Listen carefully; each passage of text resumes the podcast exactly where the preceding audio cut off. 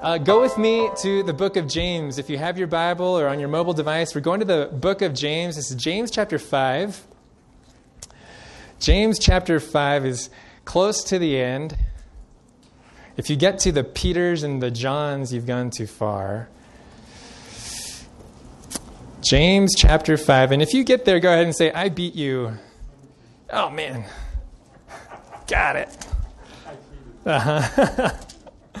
awesome. James chapter 5. Now, I, I don't know about you guys, but um, this week has been kind of fun. It's been hot, yeah, for sure. But have you appreciated the rain lately? Yeah, the, the rain is a blessing. The rain is a blessing. Sometimes it comes at an inopportune times, but by and large, it's something to be thankful for.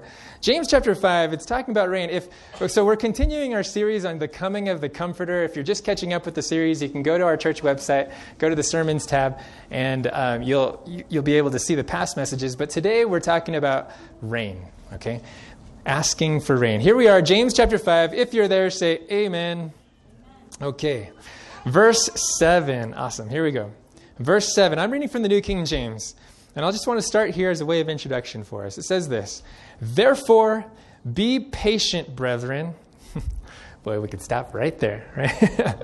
That's a message in and of itself. Therefore, be patient, brethren and sisterin, until the coming of who?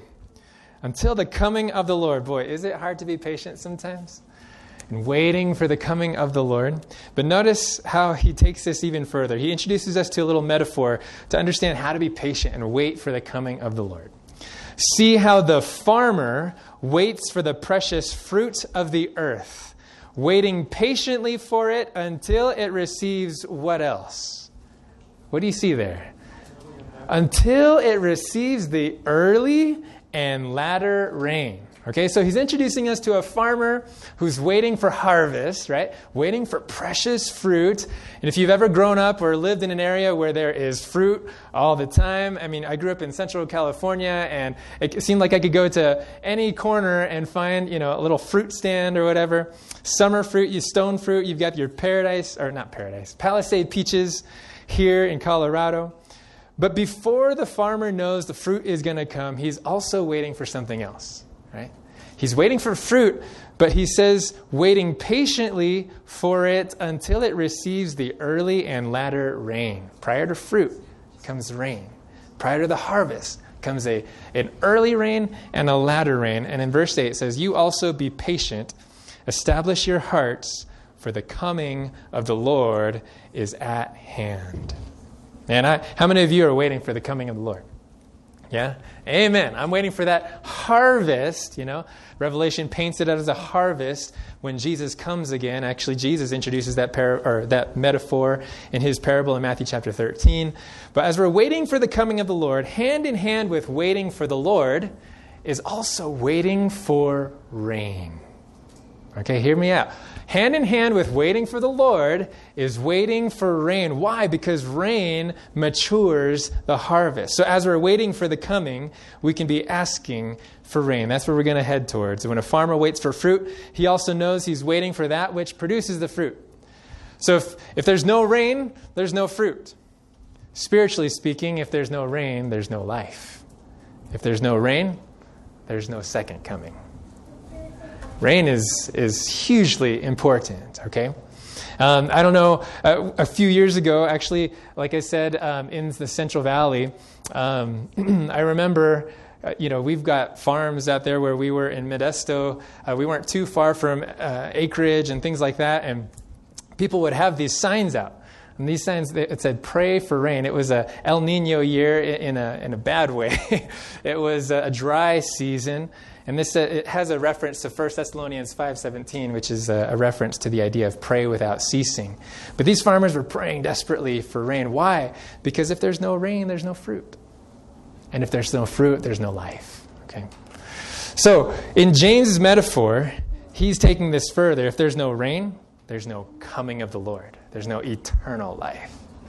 So, we're talking about asking for rain today and what that means in terms of the Holy Spirit, the promise of the coming comforter.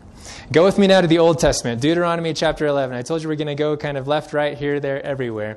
Deuteronomy chapter 11. God sees a lot of importance with this idea of rain that is promised to us. Deuteronomy chapter 11 is one of those instances where God is promising this to the children of Israel. By the time we come to Deuteronomy, Moses has already, uh, he's, he's kind of gotten the children of Israel to the verge of the promised land. And as uh, the people are preparing to take possession of the promised land, Moses wants to remind them of some things. And he's giving them instruction in Deuteronomy chapter 11, specifically about what to expect in terms of rain. Okay? When you're there, say, I'm there. This is Deuteronomy chapter 11. Okay? Deuteronomy chapter 11. It's the fifth book of the Old Testament. Deuteronomy chapter 11. Let's notice God is going to promise rain. I'm going to start in verse 10. The Bible says this For the land which you go to possess is not like the land of where? Of Egypt. Okay, are you there? okay, uh, here we go. The land which you go to possess is not like the land of Egypt, which is where they were coming from, it's where they were set free. It's not like the land of Egypt from which you have come, where you sowed seed and watered it by foot as a vegetable garden. Well, that's interesting. What was he talking about? So in Egypt, because the Nile River flowed through, they would dig trenches, like irrigation trenches, by foot. That's what, that's what Moses is talking about there. It's not like the land of Egypt where you would get water from the Nile River. It's not like the, uh, the Central Valley of California where you get water from the California aqueduct, okay? No, what, what's he t- saying here? Verse 11, but the land which you cross over to possess is a land of hills and valleys which drinks water from where? The rain of heaven. A land for which the Lord your God cares. The eyes of the Lord your God are always on it from the beginning of the year to the very end of the year. And it shall be that if you earnestly obey my commandments, which I command you today, to love the Lord your God and serve with all your heart and with all your soul, then I will give you the rain for your land in its season. Start paying attention here. Verse 14. Then I will give you the rain for your land in its season. The what kind of rain? Oh man, come on, come on. Are you reading with me? okay, here we go. Verse 14. The early rain and the latter rain. I'm, I'm telling you. Uh, okay, so here, here's a little disclaimer. You've got your masks on, I know. Okay, so doesn't mean that you have to be silent with this, um, because the more silent you are, the louder I'm gonna like feel I have to get. Anyway, so don't you don't want that, especially for those of you on Zoom. Okay, here we go. Verse 14. Then I will give you the rain for your land in its season, the early rain and the what else? And the latter rain, that you may gather in your grain, your new wine, and your oil. Okay. As we look at this promise, so God is saying, hey, you're not in the land of Egypt anymore. You're going to be in the promised land. The land of Egypt was fed by the Nile. That's, by the way, that's why um, you know, the Egyptians made such a big deal of the Nile River. Like it was a deity. There were several deities kind of revolving around the Nile River. And so uh, God is saying, no, no, no, no, no.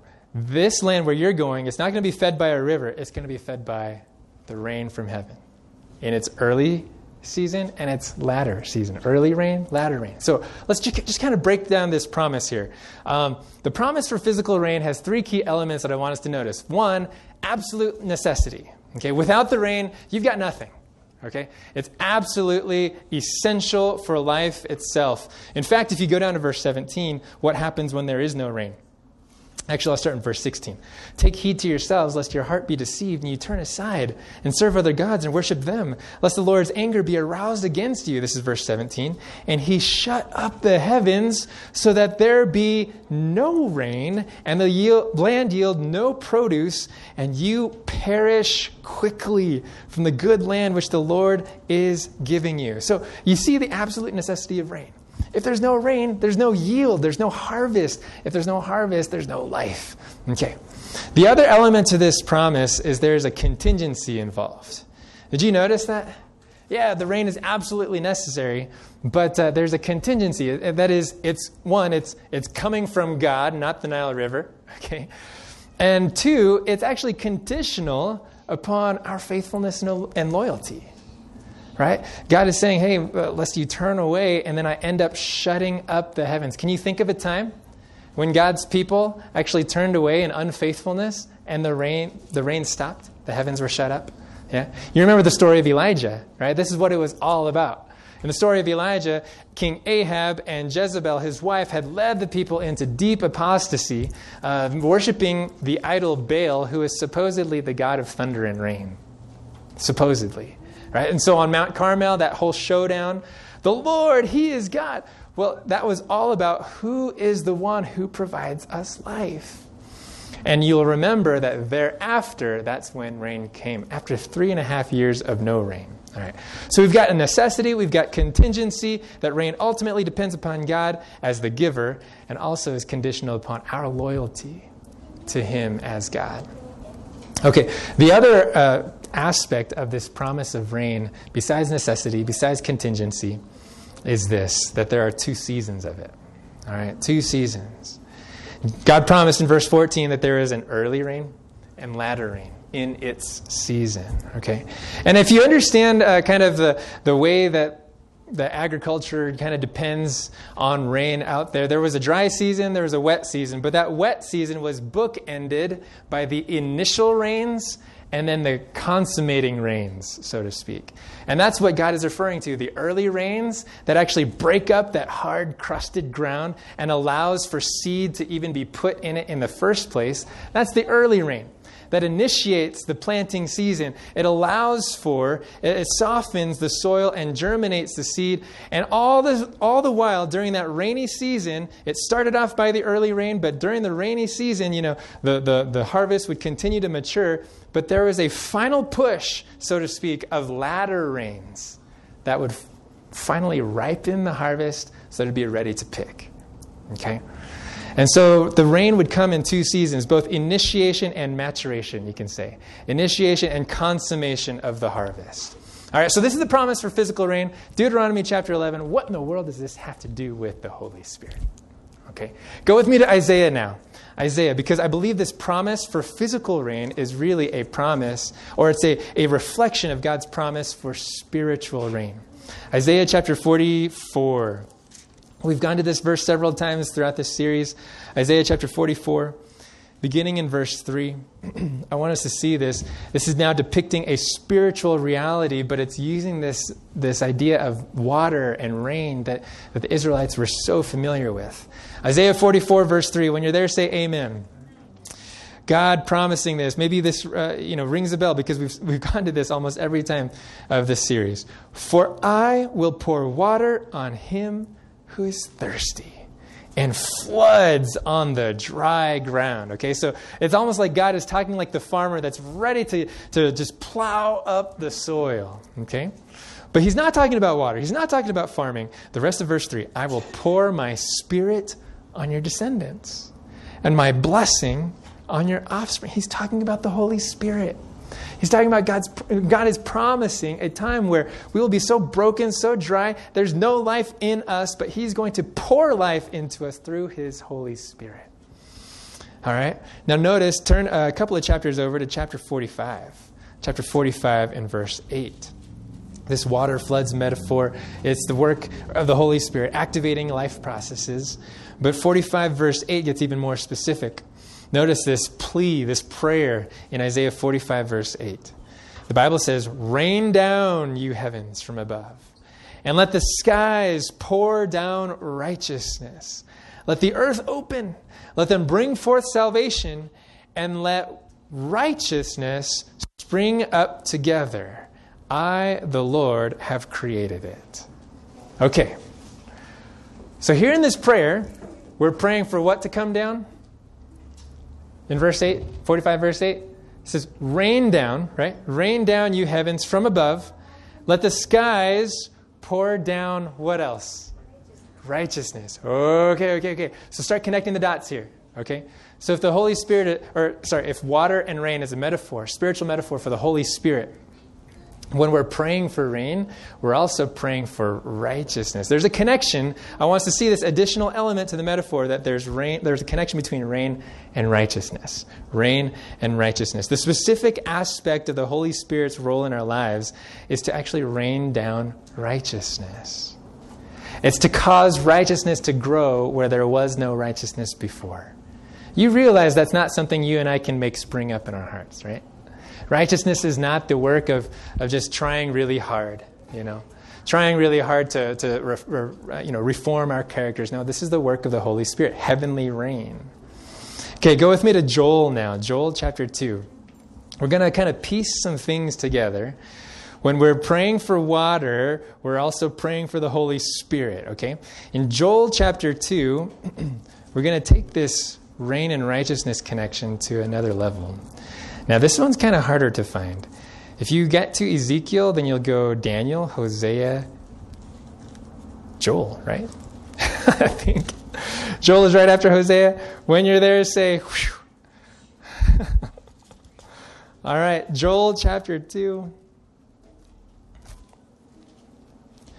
Joel chapter 2. And I'm going to start in verse 23. Okay, this is really interesting. Joel chapter 2 and verse 23. Watch how God is kind of piecing these things together for, for his people, by the way, his people who are kind of on the, on the edge of now coming out of Babylon.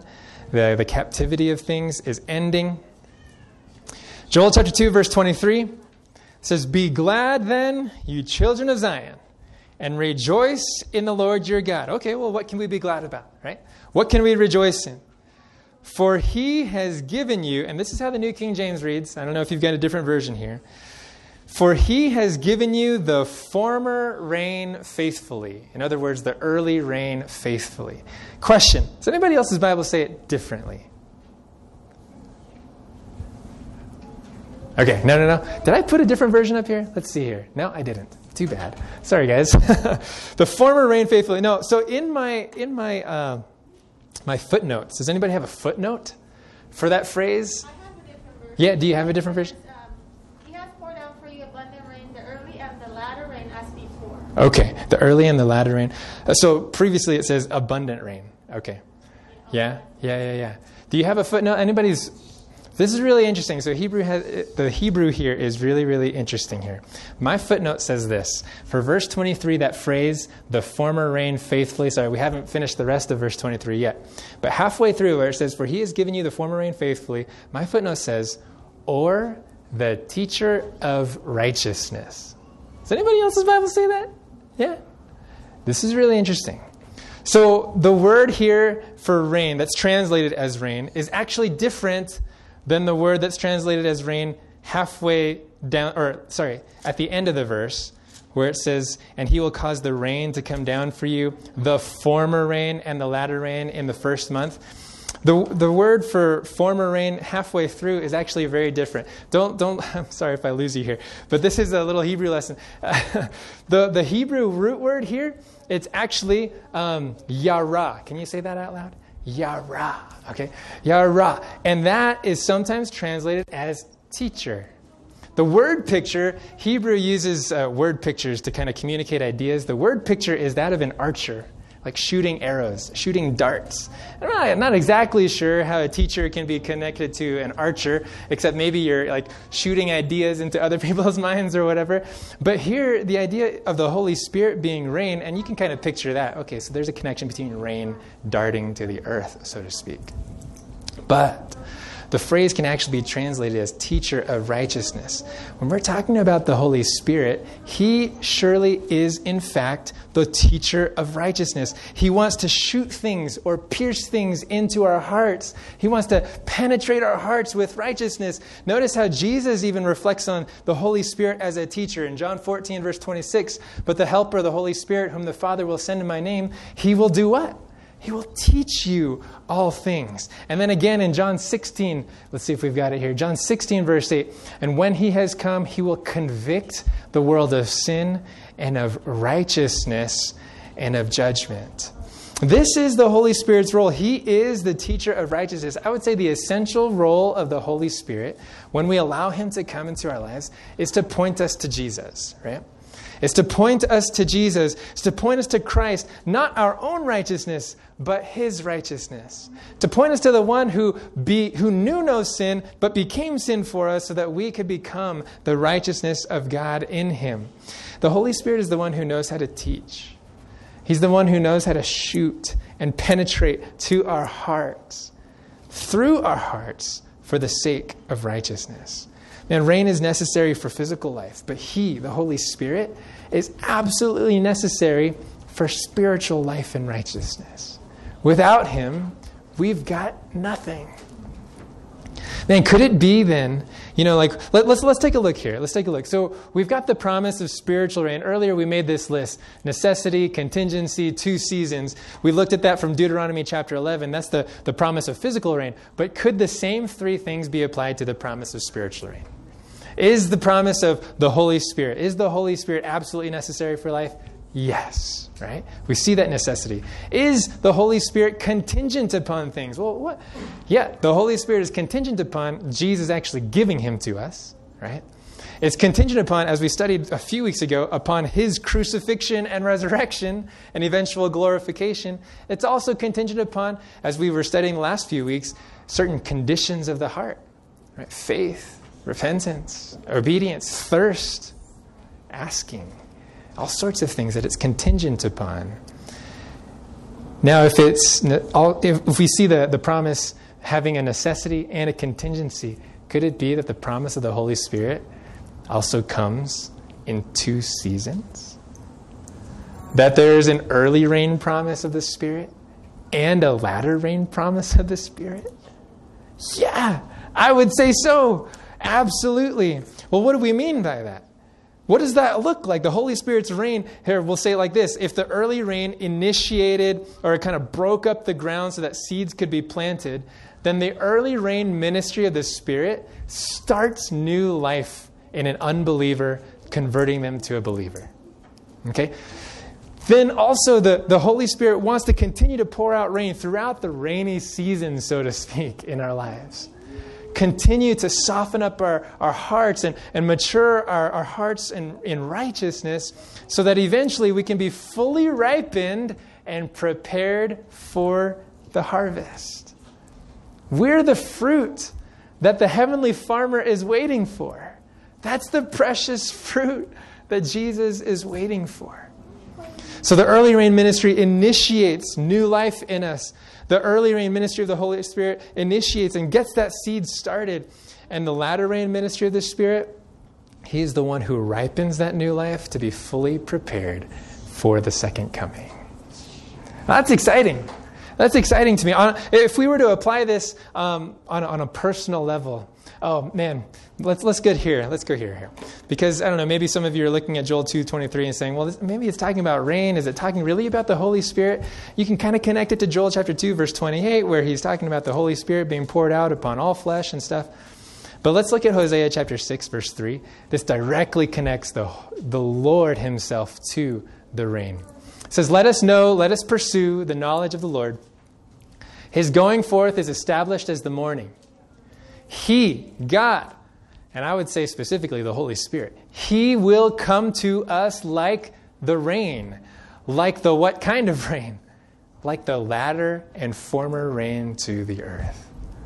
So when God is talking about latter rain, early rain, He's not only talking about the physical rain that comes from heaven, He's talking about Him coming to us in that kind of fashion coming to us in an early way that, that starts new life and in a latter way that ripens that life. Okay? So, what does this mean? The application of it on a personal level, let's see, two levels of application. Let me say this. Uh, let, let's talk about the personal level. The Holy Spirit, He works to initiate conversion in our lives. That's the early rain. Have you allowed the early rain of the Holy Spirit to be worked out in your life? Have you asked Him, please send me conversion? Break up my hard heart, Lord, and plant new life in me. The focal point of this early rain ministry is the righteousness of Christ on the cross. When we truly behold Him as the Lamb of God who purchased righteousness for us, that's when we know the Holy Spirit is working. Now, the latter rain of the Holy Spirit, that's His work to not just start life in us, but ripen that life in us, ripen the character. This is Jesus' work, not just as the Lamb of God, but it's, it's uh, the Holy Spirit points us to Jesus as the high priest who ministers on behalf of us and imparts his righteousness to us. Now, this doesn't mean that, that at some point in my life, I'll, I'll, experience the work of the Holy Spirit, and then many, many, many years later, I won't, I won't have any interaction with the Holy Spirit until eventually the latter rain falls in my life. No, no, that's not what we're saying here. Remember, the, the early rain and the latter rain, it bookended the wet season. So there's showers all the way through. Okay? Doesn't mean that the Holy Spirit is not at work in the meantime, literally. Uh, what we're talking about is a special measure of the Holy Spirit. And that's the application on the personal level. But let me talk about this application on the historical level. There is a historical period that would be considered the early rain time.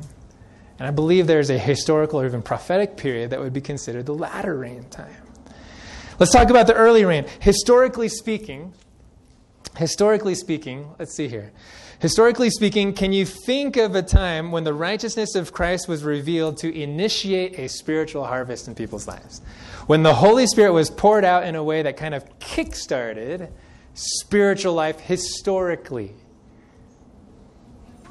Pentecost. Yeah, yeah, the outpouring of the Holy Spirit on the day of Pentecost. Not to say that the rain wasn't falling, but as we studied that, that first, I think it was a few weeks ago, uh, when we studied that, the Holy Spirit was kind of working here and there upon certain individuals, but as a result of Pentecost, as a result of Jesus being crucified, resurrected, and glorified, seated on the throne, the Holy Spirit was poured out in special measure. That was the initiation of a spiritual harvest. Right? It pointed to Jesus as the Lamb of God, revealed the righteousness of God that was revealed in the life and death and resurrection of Christ. And it, it, it did result in a harvest. 3,000 were added to the church in one day. Whew. Awesome stuff. Now, if there was an early rain time historically, when, when would be the latter rain time?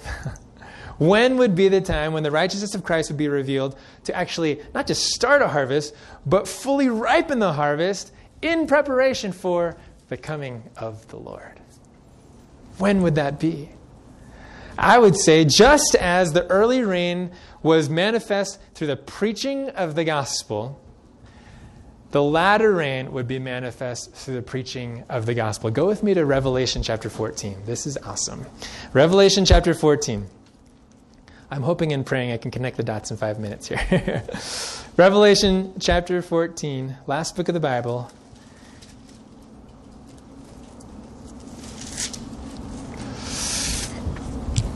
Revelation 14, when you're there, say amen. All right. Revelation 14, verse 6. Man, my thoughts are running a million miles an hour here. I, I hope I get, man, Lord help.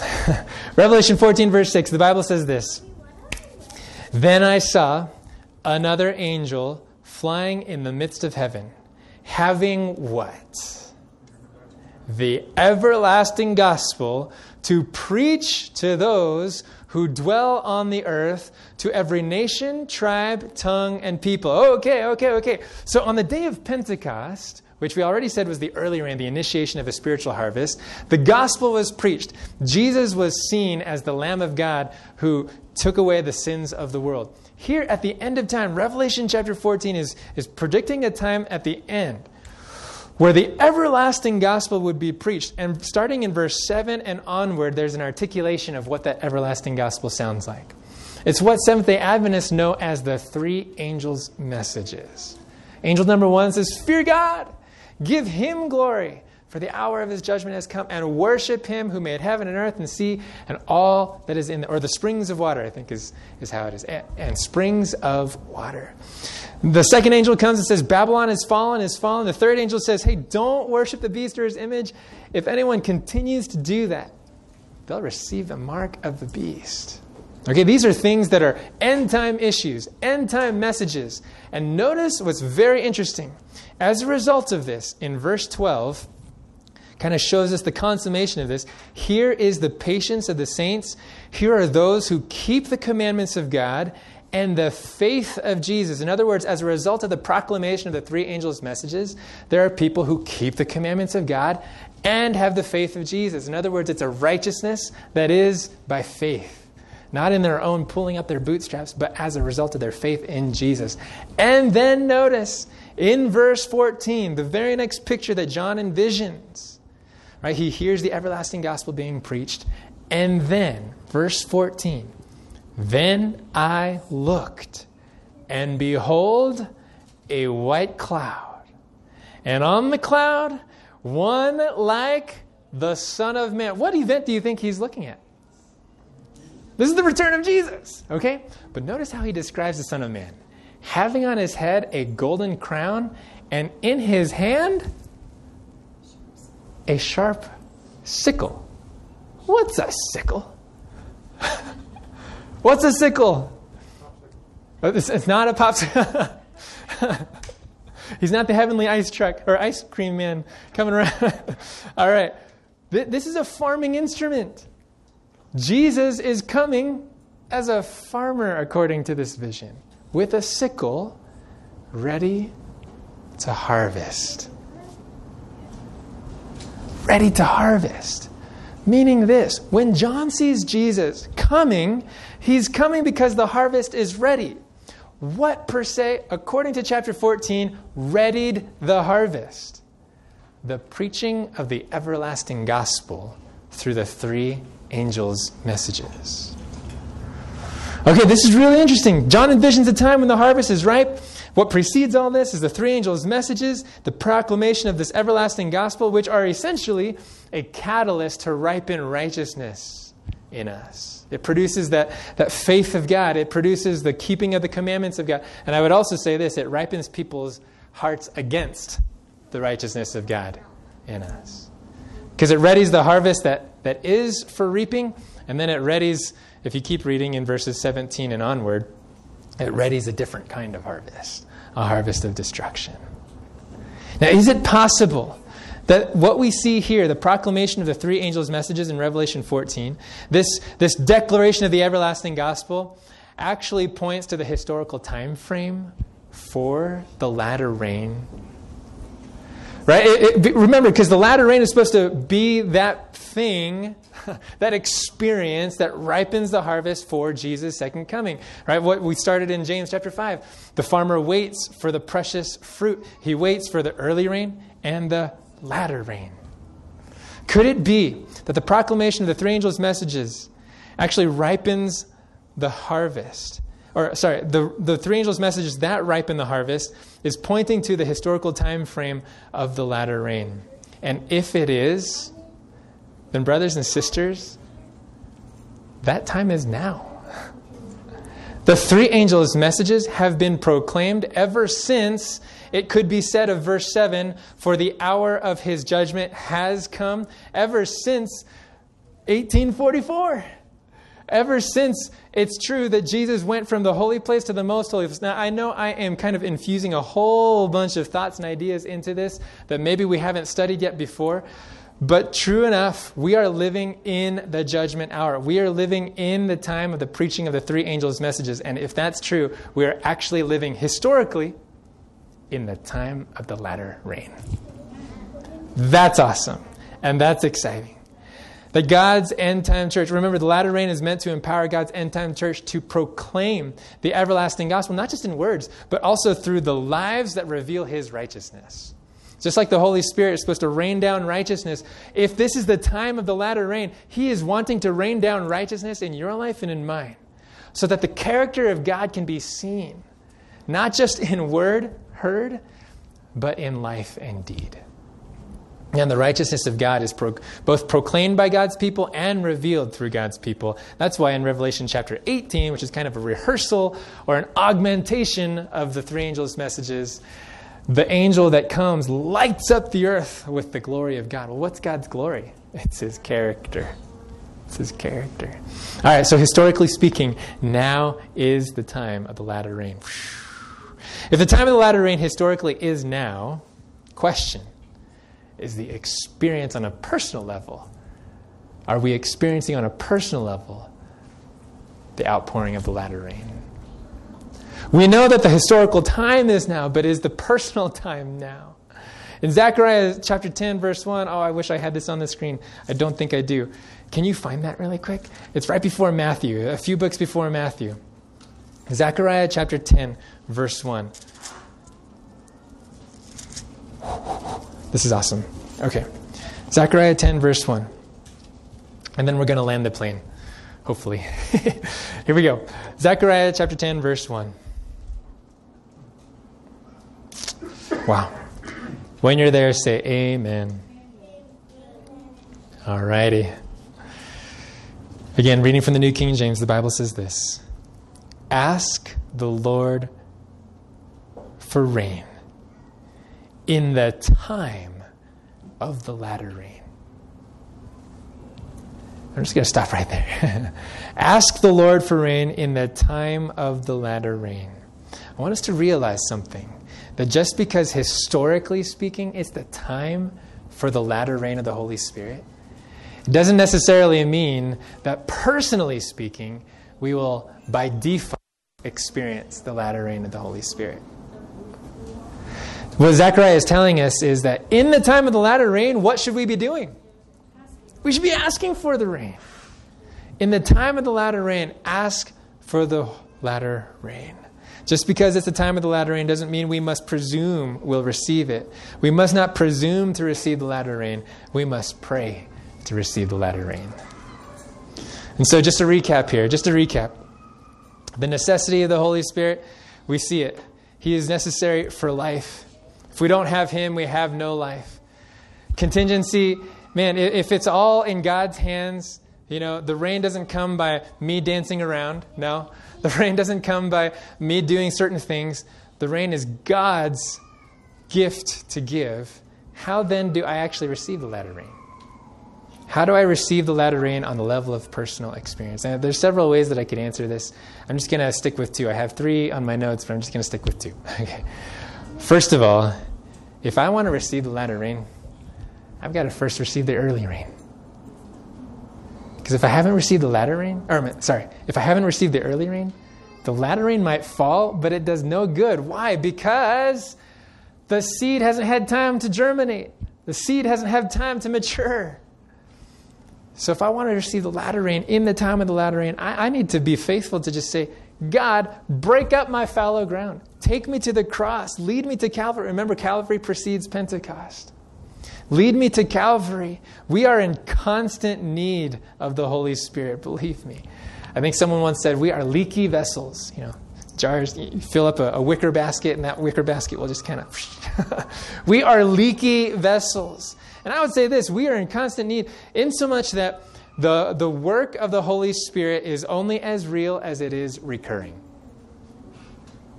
The work of the Holy Spirit is only as real as it is recurring. So let Him Go ahead and just say, hey, if your desire is to receive the latter rain in the time of the latter rain, come to the cross and say, I need the early rain today.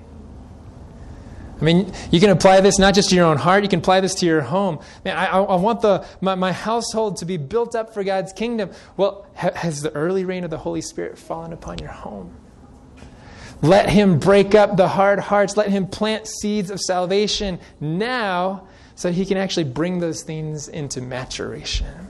Let him break up the hardened heart so he can sow righteousness there.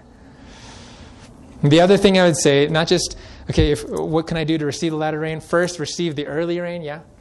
And here's the second thing, we've already read it in Zechariah chapter 10. Ask for it. Ask for the latter rain. Don't just be presume, or don't be, blah, blah, blah. don't presume to be filled someday. Pray to be filled today. I want to close with one story, and it's not like a story of modern day. I want you to think about this, the time of Elijah. We started in the book of James, and in James chapter 5, verse 18, do I have that here? No, I don't. I'm sorry. in James chapter 5, verse 18, you know, James actually refers to the story of Elijah, someone who was like us, but he prayed. He prayed for rain. Do you remember that? Yeah, I mean, we, we talked about how on Mount Carmel he prayed for fire to come down. Right? He prayed for fire, and that was instantaneous, right? The, the, the, the altar was burnt up, the sacrifice was burnt up, the rocks were burnt up, the water that was poured on the sacrifice, all that was licked up, right? That's in uh, 1 Kings chapter 17, I think it is. But then towards the end there, um, after that, I mean, there's the execution of the prophets of Baal. That's kind of a, a, gory story. But right after that, Elijah actually says to Ahab, Hey, Ahab, you better get in your chariot and get on down to the palace because the rain is a coming. Now, question At that point, when Elijah said that to King Ahab, was there any rain? Yes or no? No. Now, he's saying this by faith. You know what Elijah does next? He goes and finds a vantage point on top of Mount Carmel, He gets down on his knees, and the Bible says he puts his face between his knees. He is down low. You know what he's doing? He's praying for rain. He prayed for fire, instant. He's praying for rain, and then he sends a servant. He says, Hey, go check to see if there are any clouds. Servant goes, and there's nothing there. Elijah gets down on his knees again. He's praying. Go check again. Nothing there. He gets down, prays, go check again. Nothing there. You know this story? He does this seven times. Remember, just a few moments ago, he prayed for rain, instant. Now he's praying, I'm sorry, he prayed for fire and it was instant. He's now praying for rain and it takes persistence. What in the world? Did something change in Elijah's heart and mind? I don't know what's going on here, but here's what we know that when it comes to praying for rain, it may not come in a day, but it comes day by day as we pray. I want us to realize something that praying for rain actually changes us in the process. Uh, there was something I found in a little book called Our High Calling. This is a devotional book that was given to me I think at my eighth grade graduation. And uh, I didn't pick it up until much later after college. But here it is in, on page 133, talking about Elijah's experience. It says this But the prophet did not give up in discouragement, right? So after the servant says, Hey, there's nothing in the horizon. Uh, I don't know, there's, there's nothing there. He kept reviewing his life to see where he had failed to honor God. And as he searched his heart, he seemed to be less and less. Has that ever happened to you? Like you're praying and you're realizing, man, the problem is not in the rain giver, the problem is in me. He didn't see a change in the horizon right away, but he started to see a change in his heart. Watch what happens here. It seemed to him that he was nothing, that God was everything. And when he reached the point of renouncing self, while he clung to the Savior as his only strength and righteousness. I love that because of the Holy Spirit is a teacher of righteousness. While he clung to the Savior as his only strength and righteousness, the answer came. And the servant came back and said, Hey, I see a cloud. It's as small as a man's hand. Will that do? And Elijah says, That's it. Let's go. And he starts running. He starts running and he outruns Ahab's chariot all the way to Jezreel. We were reading earlier today in one of the kids' books. That was a 28 mile journey. This guy, this guy. What was going on? When he prayed for rain, it took persistence. His prayers didn't change the horizon right away, but it changed his heart right away. The very experience of asking for rain in the time of the latter rain will change your life. We're going to stop right there. There's another one. Maybe we'll save that for another time. but today, here's simply this appeal. Uh, sim- um, not, not an appeal, but a question. Do you want the rain to fall? Do you want the rain to fall? Amen. Do you want the Holy Spirit to rain down righteousness, to cause righteousness to spring forth, and to actually fully prepare you for the coming of the Lord? Yeah, if that's your desire, say Amen. Amen. Amen. And again, we're going to have a closing prayer here. And if, if you're desirous of just sticking around for some extra prayer, um, we would invite you to do that. Let's bow our heads together right now. Father in heaven, we thank you for the opportunity to study. Lord, these things are kind of, honestly, they're kind of technical, um, but it's stuff that, that you have revealed to us for a reason. And here we are living in this time when the latter rain is upon us. Lord, we don't want to be caught where other people are experiencing the falling of the latter rain and we're clueless about it. Lord, we want today for you to rain down righteousness. God, we pray for an early rain experience in our hearts. and also in our homes, Lord. We pray this for our church, church family as a whole. Please give us conversion. Spring new life in us where there was no life before. In our relationships, Lord, do the same. Not just our relationship with you, but also relationships that need wholeness. We pray for kids. We pray for parents. We pray for uh, uh, homes to be made whole. Lord, we ask, God, that you would spring forth righteousness.